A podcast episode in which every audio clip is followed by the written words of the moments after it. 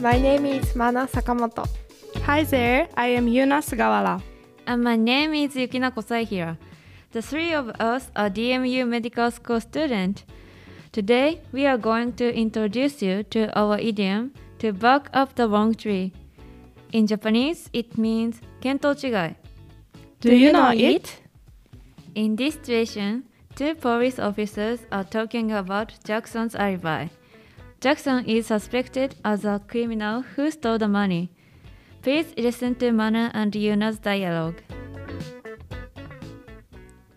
What is it, Brown? It's Mrs. Ellis, sir. She's just provided Jackson with a perfect alibi. Mrs. Ellis?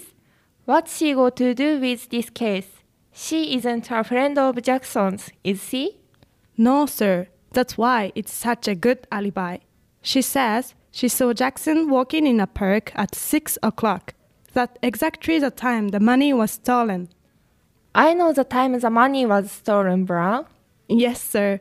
I just thought I ought to tell you straight away about Mrs. Ellis, sir. And I was 99% certain that Jackson has done it. Yes, we've been barking up the wrong tree, haven't we, sir? All right, Brown. Thank you. You can go now.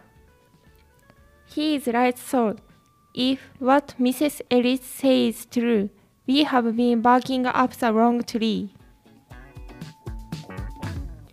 Another phrase we can use instead of we have been barking up the wrong tree is we are on the wrong track. Did you understand our idiom? And did you enjoy our podcast? We really hope so. Bye! Bye!